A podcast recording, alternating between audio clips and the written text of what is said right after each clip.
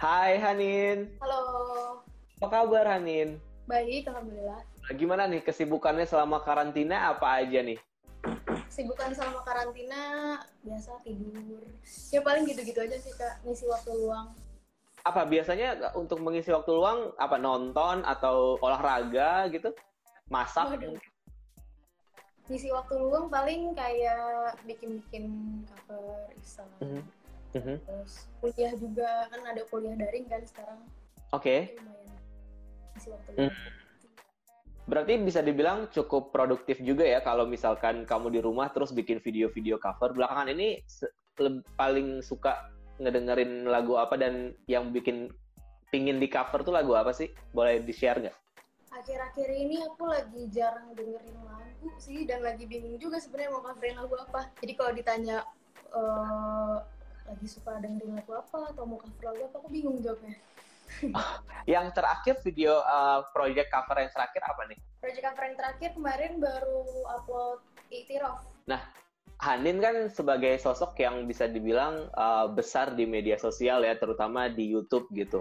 Sebelum pandemi ini terjadi, gimana sih kamu biasanya untuk bisa tetap terhubung dengan para subscribers dan juga para followers gitu? Ada acara-acara khusus yang digelar sama label nggak sih untuk bisa buat lebih dekat dengan fans gitu? Kalau eh, dari label atau manajemen sih nggak ada. Paling aku sendiri ya. Aku sendiri juga paling cara buat tetap eh, ada apa namanya ada hubungan baik sama mereka. Aku tetap yang kayak aktif di sosial media kayak Instagram, Twitter, kayak gitu-gitu aja sih sederhana ca- caranya.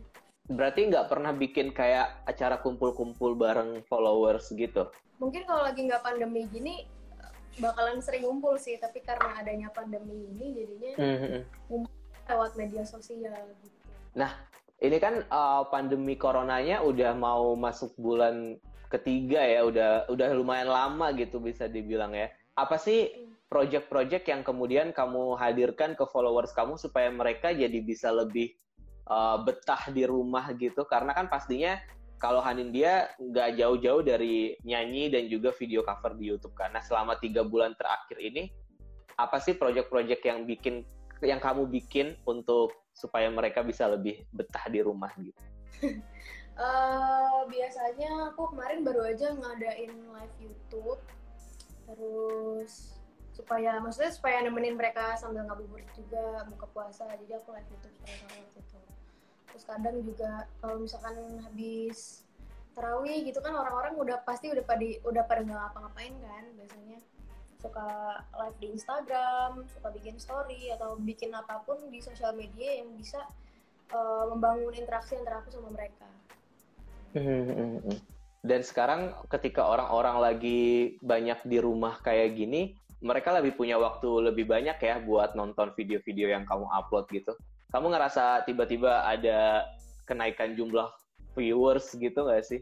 Nggak, kalau aku terus terang malah sebaliknya sih. Karena mungkin sekarang orang-orang lagi nggak fokus ke eh, segala sesuatu yang berbau musik. Orang-orang kan sekarang menurutku lebih fokus sama yang kayak podcast, terus sama kayak vlog atau apa pun itu yang bisa mungkin lebih menghibur mereka karena ada sisi lucunya ada, atau ada sisi Hmm. obrolan yang menariknya lewat situ gitu.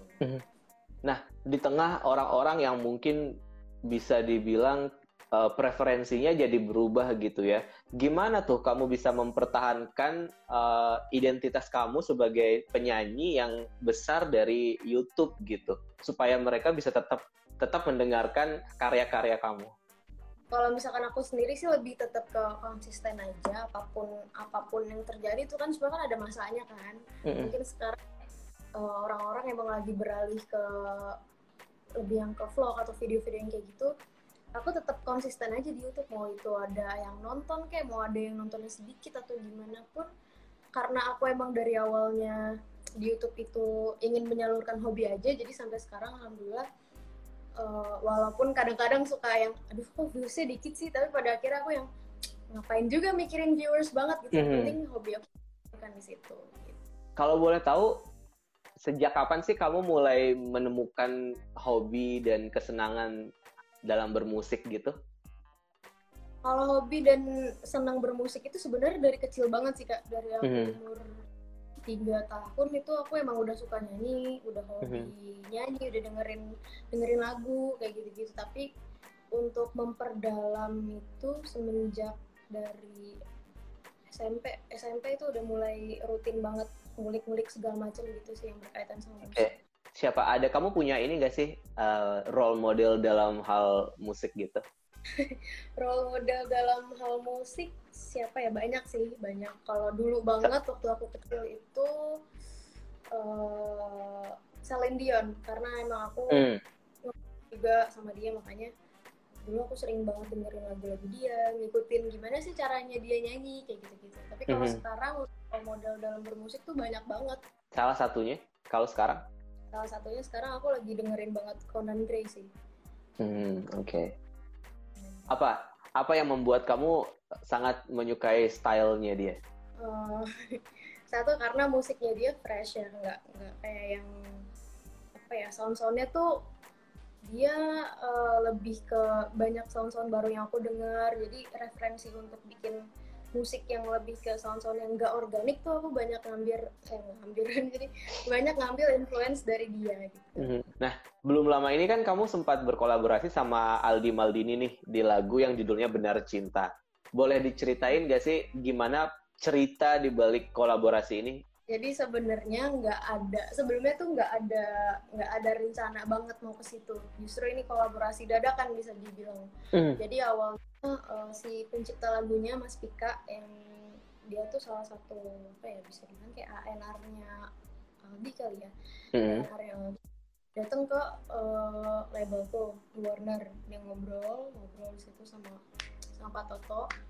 Pak Toto tuh orang Warner nah terus akhirnya nggak tahu tuh gimana ceritanya jadinya tadinya Pika mau ngajakin ini sih Kak. Pika mau ngajakin collab YouTube aja sama Aldi. Collab cover gitu maksudnya. Terus kata Warner ya kalau salah kenapa nggak sekalian collab single aja? Nah akhirnya di situ Kak Pika nawarin lagu Benar Cinta terus si Warner ngasih lagunya ke aku kebetulan aku suka. Dan emang dari lama juga sih pengen pengen collab sama Aldi tapi belum kesampaian. Akhirnya kesampaian di kolaborasi single kali itu Hmm. Jadinya lagunya emang udah jadi dan dikasih dengar ke kamu gitu ya. Jadi kamu nggak ada involve dalam proses pembuatan lagu segala macam gitu. nggak ada jadi itu emang lagunya tuh udah udah jadi dan tadinya itu lagunya buat bukan bukan buat duet jadi lagunya Mhm. itu untuk untuk Aldi sendiri gitu Oke. karena ada, eh, ada wacana mau bikin kolaborasi akhirnya si lagu itu dirombak dibikin lirik baru sama notasi baru supaya bisa dijadiin lagu buat duet Ketika pertama kali kamu mendengarkan demonya, apa yang bikin kamu akhirnya suka sama lagu itu? yang bikin aku suka sama lagu itu karena notasinya sih notasinya itu ear catchy banget menurut aku waktu itu jadi Mhm. kayaknya asik aja gitu kalau misalkan aku bisa bawain lagu itu bareng sama Ali Sebenarnya cerita lagunya sendiri tentang apa sih? Cerita lagunya sendiri tentang ini sih tentang itu kan duet ya lagunya ada cowok dan cewek dan cowoknya itu di situ eh, posisinya dia pacaran tapi dia nggak bisa percaya sama si perempuannya. Jadi selalu netting selalu mikir kayak si perempuan ini nggak sayang sama dia perempuan yang nggak setia sama dia. Nah di satu sisi si perempuannya ini berusaha buat nguatin dan ngeyakinin si laki-lakinya kalau aku tuh beneran sayang kok sama kamu aku tuh beneran setia kok sama kamu kayak gitu. Dan pada akhirnya si laki-lakinya itu percaya kalau si perempuannya itu bener-bener sayang sama si laki-lakinya makanya judulnya benar cinta. Berarti uh, untuk proses rekamannya sendiri ini terjadi sebelum pandemi kan ya? iya sebelum pandemi Gimana sih uh, kamu membangun chemistry sama Aldi ketika kamu mulai rekaman terus uh, ketemu dan ngobrol-ngobrol gitu? bangun chemistry-nya sih nggak nggak ada yang spesial sih cuma kayak ngobrol biasa itu pun ngobrolnya nggak intensitas ketemu dan intensitas aku ngobrol sama Aldi tuh bisa dibilang dikit banget bahkan kalau kita Hmm. ngobrol tuh lagi ngobrol sama yang lain juga ngobrolnya bareng-bareng kayak gitu jadi kalau chemistry untuk duet di lagunya itu alhamdulillah kebentuk dengan sendirinya nggak tahu gimana mungkin karena eh, Aldinya udah lebih senior dari aku dia udah lebih tahu kan mau mesti gimana bawainnya supaya chemistry-nya atau feel-nya tuh dapet di lagu itu dan aku berusaha buat ngimbangin itu jadi kalau chemistry untuk lagunya itu di luar chemistry personal aku sama Aldi sih gitu. oke okay. tapi kalau untuk mendalami uh, kisah dari lagunya sendiri gimana maksudnya apakah kamu kayak merecall pengalaman pribadi kah atau jadi gimana kamu bisa relate sama uh, lagu ini gitu? Kalau relate sih nggak sampai merecall pengalaman pribadi karena emang belum pernah ngalamin. Jadi uh, lebih ke mendalami liriknya aja sih liriknya aku baru baca ini ceritanya kayak gimana dan aku coba mereinterpretasikannya dengan baik aja. Tadi aku sempat uh, pas baru mulai aku sempat menjanjikan bahwa kamu akan nyanyi benar cinta nih ke teman-teman detikers yang nonton hari ini. Udah siap buat nyanyi belum? Udah. Oke, okay, kita mendengarkan Hanin dia untuk membawakan lagu benar cinta tapi kali ini versi dia sendiri ya, nggak ada Aldi ya. Semoga suaranya jelas ini. Ya, semoga aja.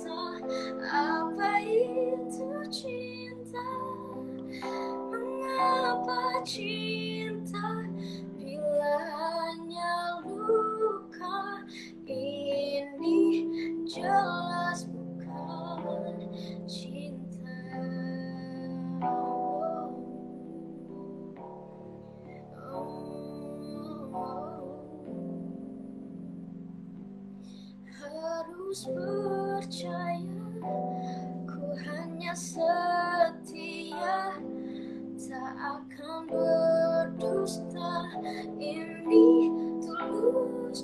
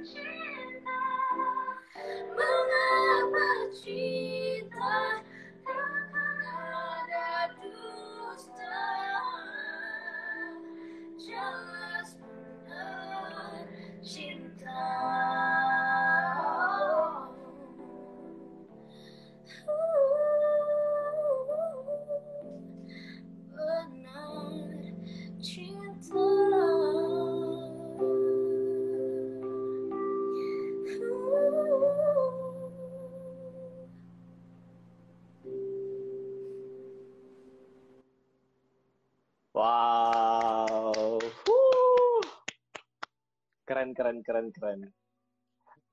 Oke, okay. sekarang kalau kita ngomongin soal pembuatan video klip dari Benar Cinta nih, apa sih ada cerita-cerita seru nggak sih di balik proses pembuatan video klipnya? cerita serunya uh, mungkin ya satu seneng lah bisa bisa syuting dan bisa ketemu sama teman-teman hebat di situ bisa dapat pengalaman baru itu udah pasti tapi yang lucu adalah ketika syuting benar cinta ini kan itu ada syuting outdoornya juga di hmm. klub itu ada part yang outdoornya juga. Sedangkan waktu itu lagi musim hujannya itu lagi lagi intens banget tuh. Jadi buat buat syuting di outdoor tuh kita nungguin dulu pas hujan reda baru kita keluar. Nanti kalau hujan kita masuk lagi kalau udah nanti syuting lagi. Itu sih yang yang bikin lucu tuh jadinya harusnya udah udah bisa diproses lebih cepat tapi karena ada hujan itu jadinya kita bolak balik gitu sih itu aja. Kalau dari cerita uh, MV-nya sendiri, apakah sesuai dengan lirik lagunya atau it's a totally different story gitu? Hampir-hampir sih, cuma kalau di video klipnya ini jadi dijelasin kenapa si cowoknya ini netting terus sama si perempuannya. Hmm. Jadi dia tuh nettingnya itu karena dia punya penyakit yang namanya PTSD, jadi post traumatic stress disorder. Oke. Okay. Gitu. Jadi mungkin banyak orang yang bingung juga pas nonton videonya, videonya kok ini ada uh, oh ini tiba-tiba Aldinya lagi sama Hanin terus ceweknya ganti gitu jadi di situ tuh ngejelasin bahwa si Aldi tuh setiap kali jalan sama aku karena dia punya penyakit PTSD itu jadi dia sering halu jadi dia sering hmm. lihat aku tuh kayak mantannya gitu oke okay. dia ingat waktu dia pacaran sama si mantannya ini dia di treat nggak baik sama mantannya dia yang selalu disakitin sama mantannya. Jadi kadang pas lagi sama aku dia suka tiba-tiba kabur suka tiba-tiba ngambek-ngambek sendiri gitu. Dan di situ aku berperan sebagai pacarnya Aldi yang harus nenangin dia terus yang harus bisa terima dia apa adanya yang harus bisa meyakinin dia sampai benar-benar yakin ini loh aku aku beneran sayang kok sama kamu. Nggak nggak hmm. kayak yang lalu-lalu gitu. Berarti tema yang diangkat di video klip ini cukup serius juga ya soal mental health gitu ya? Iya betul oh wow wow wow kalau kita ngomongin soal mental health sendiri, Hanin tuh pernah nggak sih mengalami, maksudnya sebagai orang yang besar di sosial media dan di YouTube gitu kan pasti nggak jauh-jauh dari komentar netizen ya kan. Kadang-kadang mungkin itu bisa sangat mempengaruhi kondisi mental kamu gitu. Nah, gimana sih kamu sendiri menghadapi uh, atau menyikapi gitu ya komentar-komentar dari netizen, terutama komentar negatif? Untuk menghadapi menghadapinya dan mengatasinya sebenarnya butuh proses sih karena aku pun nggak langsung yang nggak langsung yang kebal gitu sama mereka jadi hmm. awalnya juga aku sempat waktu dulu-dulu tuh waktu aku masih belum belum bisa mengatasi itu dengan baik aku hmm. juga sering kok kayak baper kayak jadi insecure gitu tapi makin ke sini makin bisa dibilang makin makin nggak peduli sih sama yang gitu-gitu. Karena buat apa di terlalu didengerin sih yang kayak gitu-gitu tuh cuma beberapa kok. Nggak nggak nggak dominan juga. Lebih banyak yang sayang sama aku. Lebih banyak hmm. yang memang mereka tulus support aku. Jadi aku lebih peduliin si orang-orang yang support aku aja daripada yang apa yang namanya yang hate gitu. Oke. Okay. lama-lama kebiasaan sendiri dan sebagai orang yang udah punya influence gitu ya di uh, YouTube dengan banyak banget subscribers gini, kamu pernah nggak sih melakukan kayak apa ya? Bagaimana caranya supaya kamu mengajak uh, subscribers atau followers kamu untuk tidak meninggalkan komentar-komentar negatif gitu, maksudnya untuk membuat mereka mengajak mereka untuk uh, ya live a good positive vibes online gitu. Pernah nggak sih kamu melakukan itu atau uh, gimana? Kalau aku sih aku sendiri nggak pernah eh, nggak uh, pernah nge, apa ya aku nggak pernah ngedeliver message kayak gitu ke mereka untuk uh, lo komennya yang baik-baik aja ya lo nggak boleh komen nggak baik itu nggak pernah cuma aku lebih ke ngajak mereka untuk berbuat baik lah selagi bisa berbuat baik ke siapa aja itu perlu gitu kalau hmm. misalkan di luar itu tetap ada yang mau nge-hate atau komen nggak baik aku lebih ke ya udahlah itu hak mereka gitu ada yang bilang sosok public figure itu belum terkenal kalau belum punya haters. Tapi ada nggak sih pengalaman-pengalaman yang maksudnya nyebelin gitu? Kayak haters kan kadang-kadang selalu menunjukkan usaha untuk supaya bisa dinotis sama orang yang dia benci gitu kan? Ada nggak sih pengalaman kamu eh, menghadapi hater yang kayak wah ini orang kayaknya DM-nya terus-terusan atau message terus-terusan gitu atau komen terus-terusan tuh pernah nggak sih ngalamin hal kayak gitu?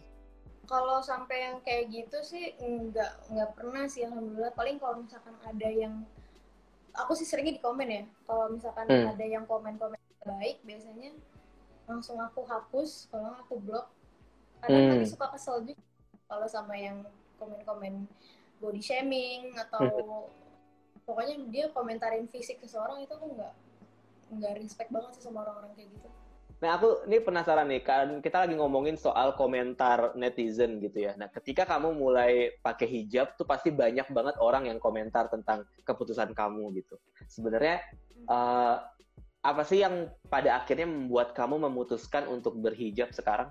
Ya, jadi kalau uh, sesuatu yang bikin aku memutuskan untuk berhijab sekarang itu sebenarnya karena memang hijab kan adalah kewajiban seorang muslimah ya. Jadi ya nggak ada alasan lain sih cuma itu aja. Cuma emang hmm.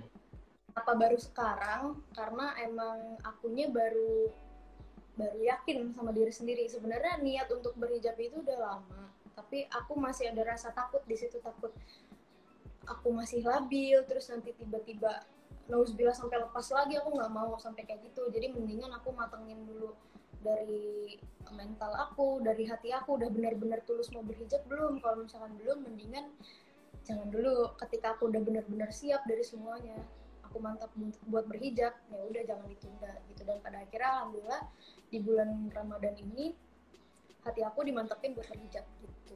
Berarti ini adalah Ramadan pertama ya dengan hijab iya. ya? Oke okay, iya, oke. Okay apa sih yang pada akhirnya membuat seorang Hanin dia jadi berbeda? Maksudnya memang sih belum terlalu belum terlalu lama gitu kan uh, periodenya gitu. Tapi apa sih yang kemudian perbedaan yang kamu rasakan setelah kamu berhijab dengan sebelum kamu berhijab? Perbedaan rasanya tuh kalau misalkan sebelum berhijab sebenarnya nggak nggak nggak ada perbedaan yang gimana gimana sih. Cuma mungkin ketika aku setelah berhijab tuh lebih ngerasa lebih tenang aja gitu karena aku hmm. udah berasa udah ngejalanin kewajiban jadi ya udah ibaratnya udah gak punya utang lagi lah tapi pada akhirnya keputusan kamu untuk berhijab akan mempengaruhi musik kamu ke depannya nggak sih apakah pada akhirnya oh kamu akan jadi lebih menyanyikan lagu-lagu religius atau ya udah tetap aja kayak Hanin dia seperti biasanya aja dengan lagu-lagu cinta dengan suaranya yang khas dan lagu-lagu cinta gitu aku nggak tahu sih kalau untuk lebih jauh ke depannya aku nggak tahu gimana cuma untuk saat ini uh, aku bakalan tetap konsisten di sebagai Hanin yang udah ada gitu sebagai mm-hmm. Hanin yang uh, nyanyiin lagu-lagu galau atau tetap dengan genre aku yang sekarang gitu tapi aku nggak pernah tahu ya kalau ke depannya tiba-tiba aku switch jadi penyanyi religi kita nggak pernah tahu Hmm, tapi anyway sebelumnya udah nyanyi itiraf juga kan ya, jadi it's a good start lah. Iya. Yeah. Dukungan dari fans gimana tuh ketika kamu mulai berhijab, terus ini ada lagu religi yang kamu yang kamu cover gitu? Bagaimana mereka bereaksi? Alhamdulillah sih teman-teman Haninors dan siapa pun itu mungkin yang di luar Haninors mereka memberikan responnya yang positif. Terus kemarin pas aku cover Itiraf juga mereka mungkin agak sedikit kaget loh, kok tiba-tiba ini begini gitu. Tapi Oke oke positif lah ya sejauh ini ya. Semoga ke depannya juga makin positif juga. Dan aku penasaran apakah uh, selama periode kamu berhijab yang be hampir satu bulan ini, kamu ada ini nggak sih kayak terinspirasi gitu dari pengalaman spiritual kamu untuk pada akhirnya menulis lirik tentang perubahan ini gitu? Uh, untuk saat ini sih belum dan kayaknya aku nggak mau terlalu ini ya nggak mau terlalu ngangkat soal perjalanan perubahan aku ini jadi biarkan si perubahan ini berjalan terus tanpa harus dibuat cerita segala macam atau diangkat hmm. itu aku nggak jadi ya udah biarin aja aku berubah penampilanku berubah ya udah jalanin apa adanya aja oke okay. nah pertanyaan terakhir sebelum kita nyanyi lagu ke kamu mau nyanyi lagu kedua kan katanya ya uh, yeah. uh, apa rencana kamu ke depannya apa nih Se mungkin setelah pandemi atau ada plan yang tertunda ini apa ada bisa yang bisa di share uh, untuk plan setelah ini pastinya mau rilis lagu baru tapi aku hmm. belum tahu kapan apakah di saat pandemi ini aku bakalan tetap rilis si single itu atau nungguin pandeminya selesai dulu baru aku rilis? Karena masih oh iya lupa. oh iya lupa. Sorry. Jadi emang ada plan itu mau mau apa? Mau mau rilis single sendiri. Tapi belum tahu kapan. Tapi yang udah jelas ini nanti ada satu project lagi yang menarik. Nanti aku bakalan rilis single bareng penyanyi Malaysia sama Aizat. Oke. Okay. Itu rilisnya setelah Lebaran. Bulan Juni. Bulan Juni. Bulan Juni. Oh iya, tapi uh, nanti kan itu rilis bulan Juni. Sedangkan itu di take video klipnya itu waktu bulan Februari. Berarti aku belum hijab. Jadi nanti mungkin orang-orang bakalan bingung lagi kok Hanin udah hijab tapi di video ini Hanin masih belum pakai hijab kayak gitu. Kita tunggu project barunya di bulan Juni ya. Oke, kalau gitu uh, lagu kedua hari ini Hanin mau ngebawain Biar Waktu Hapus Sedihku. Udah siap ya? Hapus Sedihku, oke. Okay. Siap.